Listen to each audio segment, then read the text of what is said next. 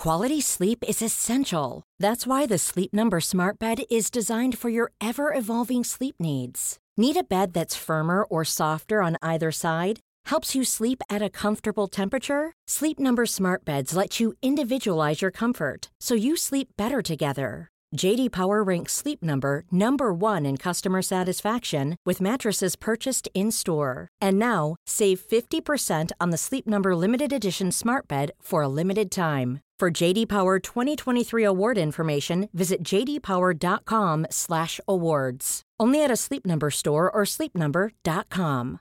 Cool fact a crocodile can't stick out its tongue. Also, you can get health insurance for a month or just under a year in some states. United Healthcare short term insurance plans, underwritten by Golden Rule Insurance Company, offer flexible, budget friendly coverage for you. Learn more at uh1.com. To understand the economy, you have to understand human nature.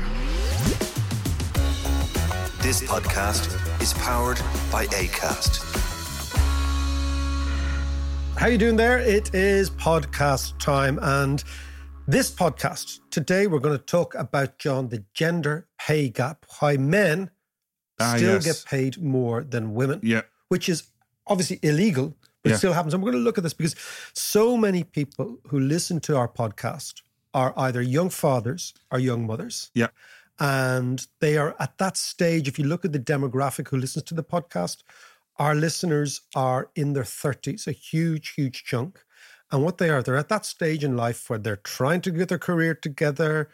Their partners, their wives, whatever, are usually doing more of the childcare than the bloke Yeah, yeah, it's true. and they're trying to come up with you know being a good mother if you're you know a young woman good mother good wife you know good all sorts of things good employee all these things and you're trying to juggle everything so we're going to talk about Trying to that get on with life. Yeah. Trying to get on with that. So we're going to talk about, you know, obviously it's, it's two centrist dads Yes, here. yeah, yeah, yeah. yeah, I hope we hit the right tone in this. But I Yeah. agree with you because because it is something that, you know, as a father of four girls and a, a working wife, Yeah. you know, it's actually an issue that crops up in our house All the time. around the dinner table. All and, the time. You know, and my kids feel very strong about it. My wife feels very strong about it, and rightly so. And, I feel very strong and, and, about and, it. and lots of listeners feel very strong, strongly Yeah. about it too. But it was quite interesting. I, I put it up on Twitter. It's it's really funny because I wrote an article about it last week. And you you, you know you get on Twitter. Of course, Twitter is quite male focused. Yeah. And you get the the deluge of oh, you know. man. What are you talking about? What are you talking about? You know, they, they take time off and la la la, and lads yeah. work. And then you look at the people who really, really get angry. Yeah. And then you look at their re- their recent tweets and their retweets, and it also a lot of it's Bitcoin, a lot of it's anti-vaxxers, a lot of it's this, that. There, Yeah, yeah. in the Venn diagram, the Venn diagram of interests, Yes. there is an extraordinary commonality, let's just say, Yeah. between people who shout and roar about women at work and tend to not just are into crypto or not just are into anti-vaxxer, but and of course they're It's a type. It's a uh, type. they're anti-Ukraine and they're and, and I'm a WEF shrill. Do you know that? Oh, yes. I'm a WEF shrill. So I believe. because the World Economic Forum gave me a bloody prize about 20 years ago. Yeah. I didn't ask for it. And I went there to get it. And now I'm a, a WEF shrill, a World Economic stooge of Klaus Schwab, a man I've never fucking met. A man I, don't, I wouldn't even know if he walked into McKennis. Well, he wouldn't walk into McKennis. well, speaking of which, though, Mac, you've had a bit of a week. yeah, yes, it's a bit the, Web WEF stooge is, is also a, a teddy boy. Oh, I know. This, uh, this, this is the worst thing now. Yeah. I have a TED talk, which is a big deal, out tomorrow. It's fantastic. Yeah, yeah, yeah. out yeah. tomorrow. No, it's it's great, and it was it, it's on the power of unconventional thinking. Right. And I did it in at the Big TED conference, the Big TED shindig. oh, in Canada. Yeah. In the in late April in Vancouver. yeah.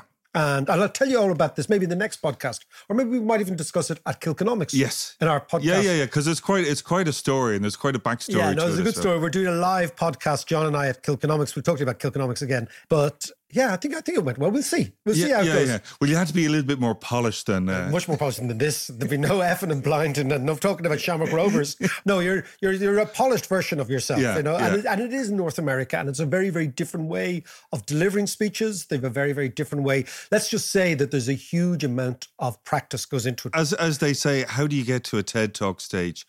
Practice. Exactly. There was a lot of practice, doing a lot of Ecker, a lot of Ecker. But anyway, anyway, we will talk about this. And we'll talk about Kilkenomics maybe after we discuss what we're actually here to discuss, Yes. which is the fact that there is an ongoing gender pay gap in the world and in Ireland. So, what brought you to write about that this week? So, what brought me to write about that this week, or to think about that this week, was I was watching the uh, maybe I was watching TV or was on, on, on online or something.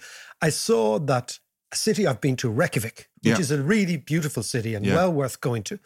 And I actually ended up doing a documentary there for ABC, the Australian TV station, on the crisis in Reykjavik, etc. Right, and and you'll know Oh, this is when the, the bank crash and bank stuff. crash Yeah. exactly, and you know the Icelandics were very very good at protesting. They went mad during this period. They just said, "Okay, screw this." So they had this extraordinary thing that the bankers in Iceland decided to describe themselves as the new Vikings. And they're taking over of lots and lots of big companies and assets. They bought West Ham Football Club, for example, with leveraged money, right? Right. And they were asked, why are they doing this? Why are the Icelandics so successful? And they said, well, because it's in our blood. We're these macho We're men, Vikings." these Vikings. We're Vikings, right? and of course, this really pissed off a lot of Icelandic women Yeah. like this sort of macho thing. And then at the end, what happened was when the banks collapsed in Iceland, and they did collapse spectacularly. Yeah. The Icelandics took a totally different attitude to lots of other countries. But what there is in Iceland is this extraordinary, vibrant democracy, vibrant, vibrant democracy, and an egalitarian democracy. Hmm. And last week, last Tuesday, Icelandics woke up to something very bizarre. They turned on their radio. It was all male voices. All the ads were male. All the interviewers were male. All the interviewees were male. Yeah. There were no women on the airwaves. There were no women anywhere. All women went on strike for 24 hours in Iceland, including the prime minister, who's a woman, and half of her cabinet, who are women, to Fantastic. complain about the fact that after all this legislation, women still don't get paid. equally. Right. Okay. And okay. it brought to mind an incident that I remember years and years ago when I worked in London. This is way before I had kids. okay? Yeah. And I worked in, as you know, a trading floor in a big investment bank, which is a very, very macho environment. Like the blokes are big, yeah, al- yeah, yeah, big alpha males. Testosterone all over the place. Big balls all over their bloody balls in wheelbarrows, right? Walking around the trading floor, okay? And uh, Buster Gonad, do you remember him from the Viz? from The? Viz, So it was Buster Gonad in Hugo Boss. Imagine that, right? And I would sit there and watch all the bosses. And of course, they had kids, they were in their late 30s, and I would be in my mid 20s, late 20s. And on the day before Christmas Eve, so let's say the 23rd, mm. all these big balls, alpha male guys who spent their time humiliating all of their juniors all the time, right, would arrive in with their little children Right. Yeah. and yeah. they'd kind of parade their kids, these little kids, around the office as if to signal, I could well be a total bollocks. But you know what? I'm kind of human because look, I'm a daddy. yeah. Yeah. right? Yeah. Yeah. And this is my soft side. this is my soft side. right? And I sit there, and the cynic in me just thought, this is all nonsense, right? Yeah. And I'd be talking to little Jemima and Pippa, because that's what they were always called in England, you know? Tilly or something. you know? Tilly, Yeah, yeah. They've all got like little nicknames that aren't Yeah. real names, right? So what you notice is nicknames are the preserve of the working class and the upper class. Middle class don't have really nicknames, right? Okay. In the same they don't tend to last long. like like Macker. Yeah, I know. But that's because Go we're, on. we're, we're from the street, man. The sort of, you know, semi-detached streets. anyway, so the little Pippas and the Jemimas are in, and the dads are there. And I just thought, here are these fathers parading their kids. Grant, okay, I know what you're trying to do here. But interestingly, this is what struck me, is the they're the corporate men. The corporate women, of which there were many, Mm. didn't bring their kids in, didn't show their kids off. So it was only the corporate dads who brought their kids in on the 22nd of December. The corporate mums never brought their kids in. Why? Because the corporate dads understood that bringing the kids in would signal a sign of strength. Of Right. I'm a whole human being. Look at me, I'm a dad, I can do this as well. The corporate, we're talking about the 90s. The corporate mums understood that bringing their kids in would be a sign of weakness. Mm. It would reiterate that they weren't quite as committed to the job as the corporate dads because they might be the ones who'd have to be on call, which is a, a lot of this discussion is going to be about the on call parenting. Yeah. And so the women never brought their kids in and they never spoke about them. And the men spoke ad nauseum about their kids, but never saw them. because they couldn't see them because they were working with me Yeah. 12, 24 7. Do you think this was more kind of a, a corporate culture in the kind of the finance sector? Yeah, well, I what? suppose like finance was quite, quite macho. Yeah, I mean, this is the place that I didn't get the nickname Mick or Paddy, even yeah, though I was the only Irish person I got the nickname Semtex. right. Could you imagine? Oh, right, Semtex. Like, so I was called Semtex all through the 90s. really shocking. Like by these like East that's End lads. That's These East End lads. Now, for them, it was a term of endearment. I was all right. Yeah. Right. But uh, the Paddy was too generic and Mick was too generic Yeah. and Irish was too generic. But one of them, one of the lads came up with, he's all right, Semtex. so, well, now it's Semtex, okay? An Which is- explosive character. explosive character. But basically, he's just saying he's a Mick. Okay, Yeah. he's one of them. Right. Yeah. But you're right about the culture. The culture was quite macho, Mm. right? And it Yeah, was very male. But my point is, the way in which children were regarded was quite quite different. So for the women who were in the corporate jobs doing well and on their way up, children were basically out of sight, out of mind, and they never spoke about Yeah. them.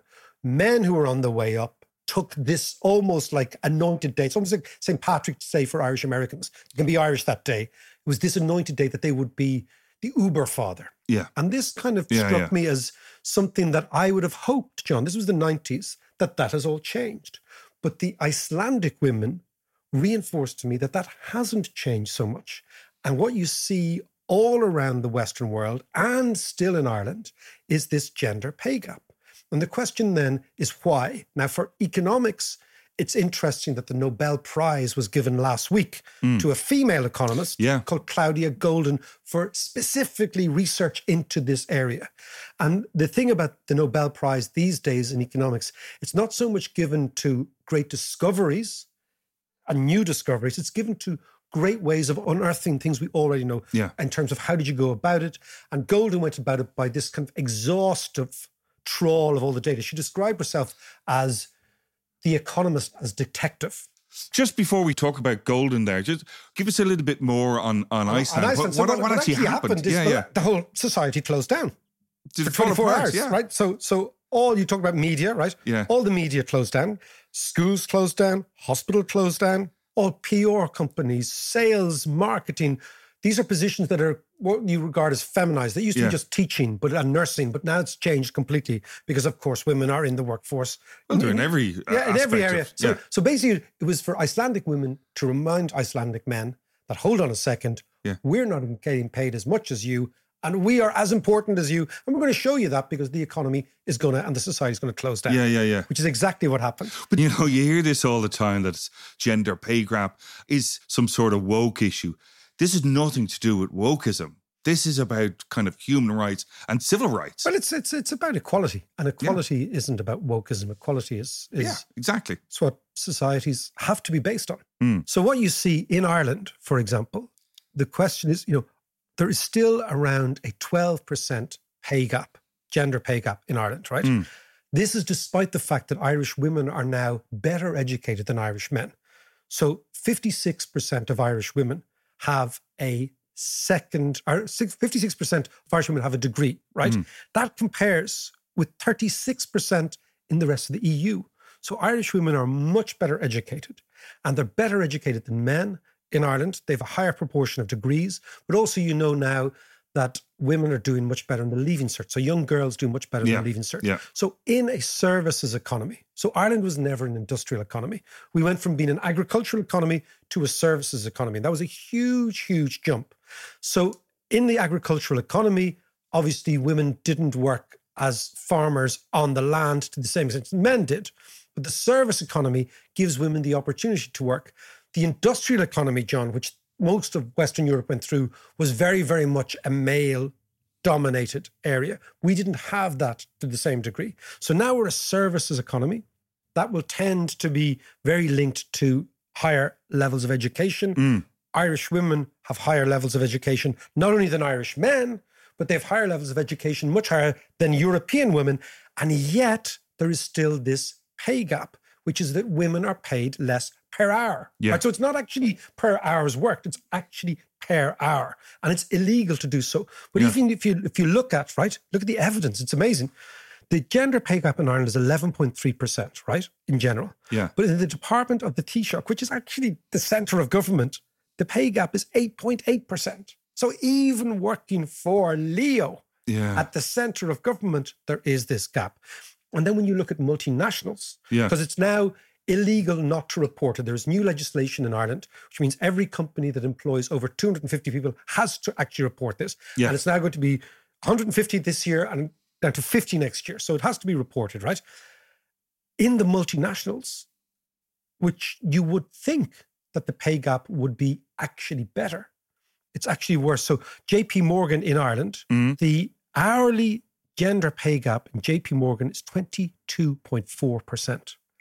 And the hourly gender pay gap in PwC is 12%. I mean, these are big, big figures in the service industry. And then the question is, why is this? Well, especially in in that kind of pay bracket, I'm sure that they pay in JP Morgan. It's a lot of bread. That percentage is enormous. But come here, tell me why is it then that in sectors, particularly sectors that are dominated by women, like charity sector is a good example. In sectors like that, they still have in senior management, it's still dominated by men. Why is that? Well, maybe let's pick this up after the break.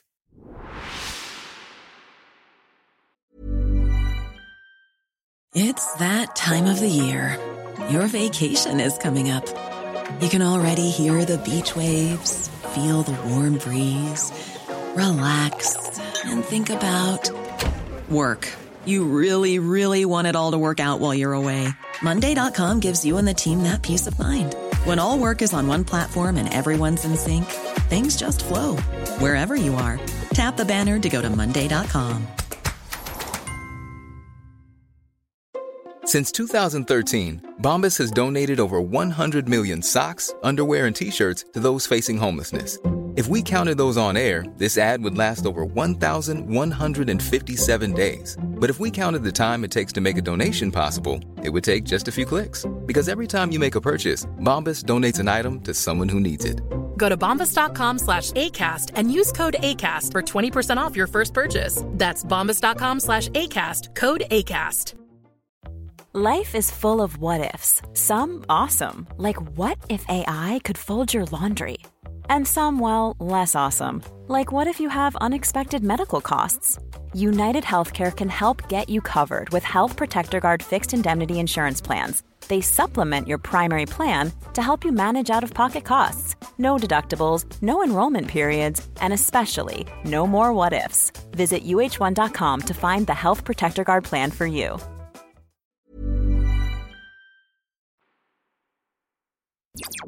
Okay, Mark, let's talk about what Claudia Goldin found in her Yeah. research. Who and she was the, the Nobel Prize winner for economics on this issue. Like, you know, what did she find was the, the driving force behind the gender pay gap? So this is a, this is American, but it pertains to most countries. But hmm. Europe has a much better social protection system, right? So it's going to change a wee bit. Hmm.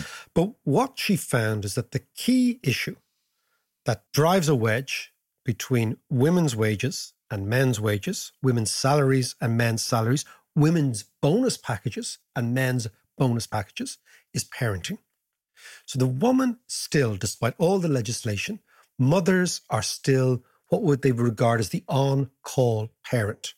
So what you find is that when women between the ages of, let's say 22, 23, they go into the workforce and 32, 33, there is no major, major gap. Once a woman becomes a mother, it changes the dynamic completely, right? And the reason is the following is that women, it's quite funny. Young mothers listening to this show will probably say, hold on a second, you get a Nobel Prize for figuring out that, you know, juggling dinner, football gear, school runs, Yeah. you know, blah, blah, blah, all the stuff, and trying to be a good wife and trying to go out and la, la, la. You know, you get a Nobel Prize for this? Like, I'm, I'm, I'm sure there's lots of women listening say, ah, for fuck's sake, we could have told you that, right? Over, I should have a Nobel I should have Nobel for Prize. motherhood. Yeah, yeah, yeah, yeah. And still do all these things and still be on that kind of conference call Yeah. at six Yeah, o'clock yeah. talking about the sales figures for the Asian market or the sales figures for the product in Germany. This is the reality for working women Yeah. that they have to because they're on call. So, number one, they are still in work supposed to be as applied as their male colleagues. Mm. But because typically the woman is the on call parent, all the things that fathers tend typically not to think about. Has little Mick got his GAA gear? Yeah. Has he got his lunch? Right? Does he have his, you know, one of his vaccines? Who's picking, you know, little Mary up after this, that, and the, Yeah. it's the mother thinks about all these things, right? Or or sometimes it's it's you know when there is trouble that the mother is the first port of call for the kids. I see this all the time in in my house, and my wife, as you know, works her ass off. Yes, and does. dealing with all that kind of stuff. Yeah, so I'm I'm is- ashamed to say that I, I'm part of. But it. it's true. But Yeah. it's true because they won't call you because you're an Egypt. You're a nice Egypt, but you're an Egypt. You're like me. I never got a call about anything. Like I, I, I you know, Sham would say, oh, you know, oh, you know, like Lucy's a parent-teacher meeting today, and I like, a what? Yeah. so you know, all I do is do the driving around. Yeah, yeah, yeah. But so, so, so, so the serious point is that in the trade-off between work and parenting, the mother is much more likely to be forced to make the choice, right? And that is the key. So there's only 24 hours in the day. If you are worried about the house, the children, at the same time as you're trying to be meet your sales targets or be a Yeah. good marketing executive or be a good doctor or be a good teacher or whatever it happens to be, you are going to be completely conflicted. So the key thing is that number one is that women are the on-call parent. So the wedge is parenting and Mm. how that's approached. And despite all the legislation, fathers tend to be much more in the background. And this is we're going to talk about how this affects perceptions of workplace performance in a second. What Claudia Goldin also said is that over many, many years, there's been a U shaped curve for women's employment in the How do you labour market. So go back to like, let's say 1850. Mm. So in a country like Ireland in 1850 or 1840 or whatever, women and men worked almost the same amount. So if the woman wasn't working at the farm, she was working in the home, right? Mm. She was working in small scale artisan work. She was a knitter, she was a weaver, she was doing all this sort of stuff. This Yeah. is the economy, right? That was the economy of the pre industrial age. So in the pre industrial age, ironically, was much more egalitarian, right? Right. Yeah. Yeah. Women were yeah. earning as much as, or in many cases, not much less than men. Yeah. So they were part of the artisan pre industrial economy, very much so. Mhm. Then you get the industrial economy from about 1850 to about 1950. And what you find there is that women are completely shut out of the factory world. The factory world becomes very male, becomes very much a muscular job Yeah. and women were told to go and look after the kids. And much of the agitation, interesting, towards higher wages was on the supposition that women wouldn't go to work. So fellas had to get better wages so they could keep the family going. So the 100 per- year period from about 1850 to 1950, women completely disappear from the workforce. Yeah. And the figures go from about 60% participation to less than 10%. So this is the world that we know of black and white TV, right? The Yeah. world of the Avon lady. This is the Yeah. world of the 1950s.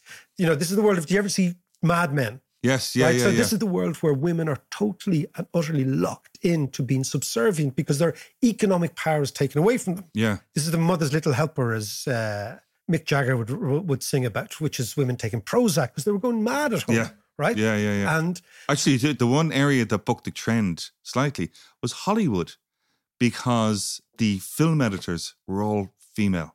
They're all women, and they're all brilliant. And then editing kind of became this art form, and then became more. I didn't know that. Yeah, yeah, and then it became more male Uh, oriented. but I give you another another odd example. So it's editing a film. When I first went to Russia, yeah, I was given a little bit of advice from an old Russian hand. And he said, never trust a company, because we were looking at companies Mm. to buy for the bank. He said, never trust a company that hasn't got a woman as the accountant. He said, if you see a male accountant, run a mile. He said, they're corrupt. Right? Yeah, he yeah, said, in the Soviet Union, so this is the post Soviet Okay. world, women were always the accountants, Mm. right? And there was a perception that they were much, much more likely that when an oligarch bought a company and reverse engineered a company, the first thing they did was get rid of the old accountant Yeah. and put in a new accountant because the old accountant was honest. And the old accountant was typically a woman. So they said, if you see a young lad as the accountant, run a mile. it means the company has been ransacked from the inside. Right. And that was the only thing. So the, the best way to rob a company is to own it. Yes, right? yeah, And it was yeah. being ransacked from the inside. The other thing, first time I went to Israel, what really struck me was so many women in senior positions. All the chief economists of the Department of Finance there were all women. This is in the 90s, right? And I couldn't Was that a conscious thing? yeah, because it was a kibbutz socialist country. Right. Okay. So there was a very egal. If you were Jewish, Hmm. if you're Palestinian, totally. different. But if you were Jewish, it was a very egalitarian country. And Yeah. a bit like the Soviet Union, it elevated women. So let's go back to the West, right? Yeah. So that's just these are just anomalies, as you were Yeah, saying. yeah, yeah. So so then from the 60s, 70s, and 80s, we begin to shift to the services economy, to the soft economy, where we're talking about sales and marketing. You talked about charities. We're talking about all sorts of more what they would describe as feminized position, Mm. right? So of course, what you have is blue collar male workers begin the process, and we get we can get to Trump from this actually. Blue collar male workers become emasculated because they are losing their position in the industries which are moving to Asia, right? Right. Right. What is happening at the same time is women are getting much more opportunities to work, right? Mm.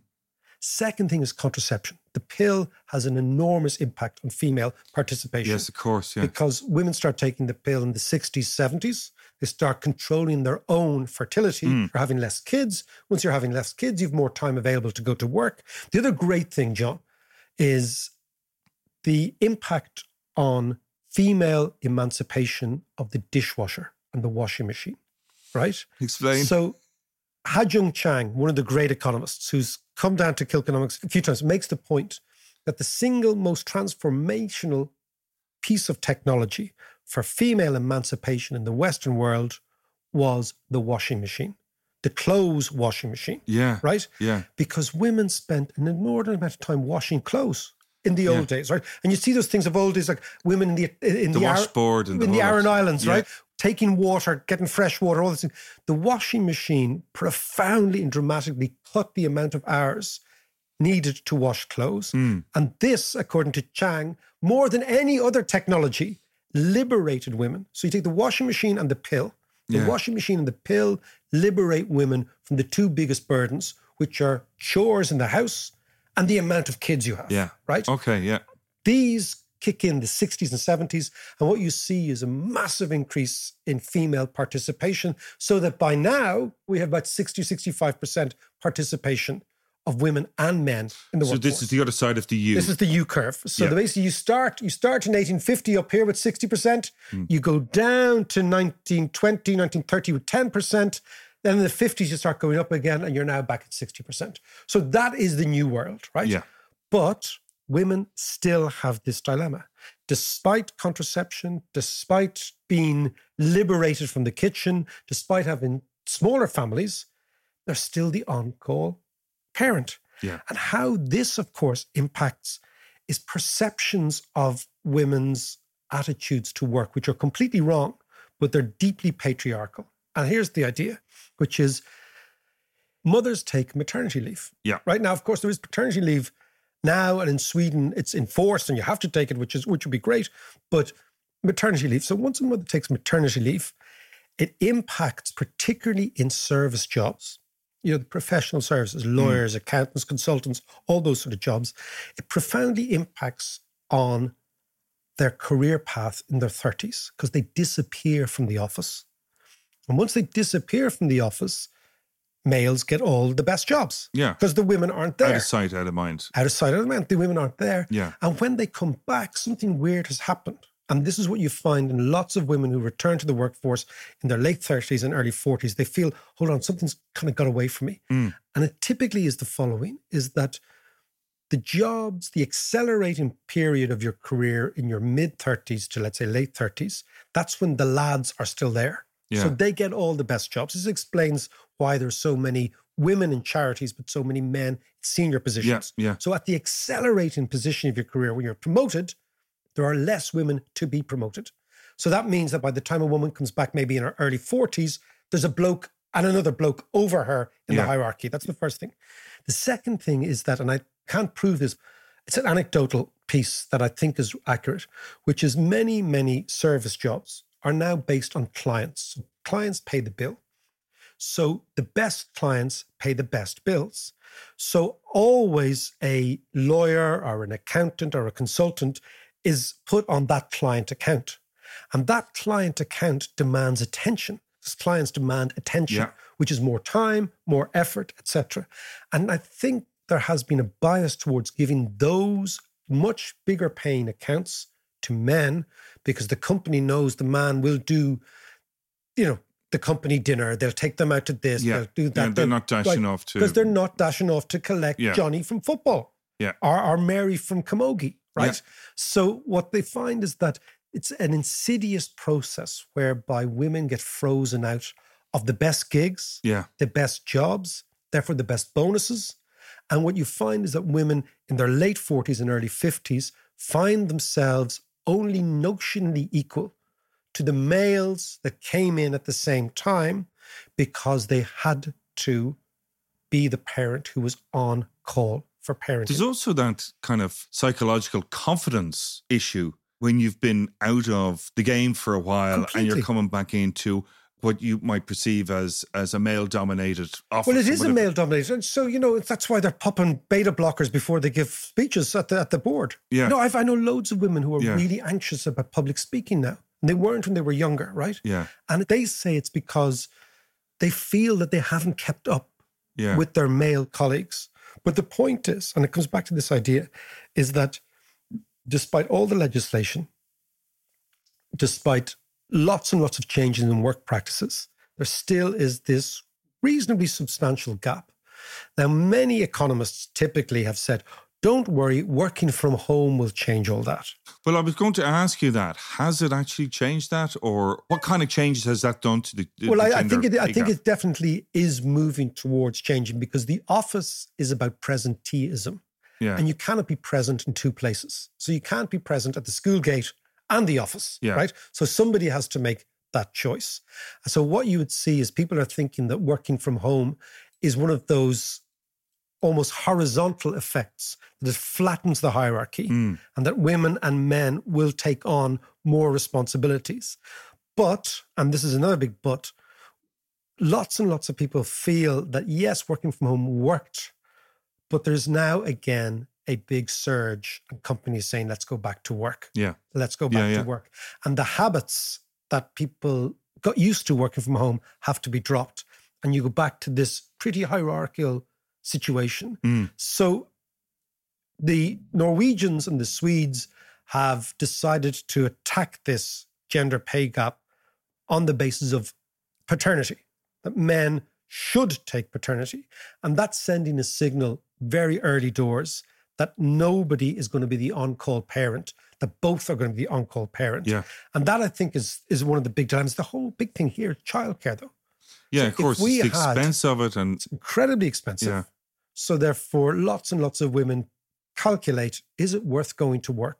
No, I'll stay at home, not for my maternity leave, but for four or five years. yeah, If we had fully comprehensive state childcare, like we have fully comprehensive state primary schools, yeah, once our kids get to five years old, they go into a system. Why not have that at one? Lots of people say, "Oh my God, that's that's anti-family and anti-this and anti-that." Well, you, you can choose. yeah, But the point is, unless you have comprehensive childcare that is actually affordable at the point of entry, so it's like our national schools, what you will find is that women will always have to make that choice. If women always have to make that choice, or not always, but typically have to make that choice, they will find themselves, as you pointed out, either being insecure when they come back to the workforce mm. or be behind on the promotional ladder or be given the worst clients yeah. because they're kind of easy peasy and they lose their financial and commercial hmm. competence. And I suppose to end this, this is exactly what the Icelandic women were trying to focus on. But actually, there are organizations like things like the 30% Club, which is a global organization that is promoting more women on board level. And actually, do you know in 2018 in Ireland, there was about 18% of board level were female. That's all. That's all. In 2022, there's 32%. Wow, that's a big so jump. It's, so it is a big jump, and there is huge amount of progress being made. But it is women like the Icelanders who are Who have to go out on, on, on strike. Yeah, on Uh, protest. and maybe maybe that's the next big strike in Ireland. Will be the sisters down in tools. Talk to you on Thursday.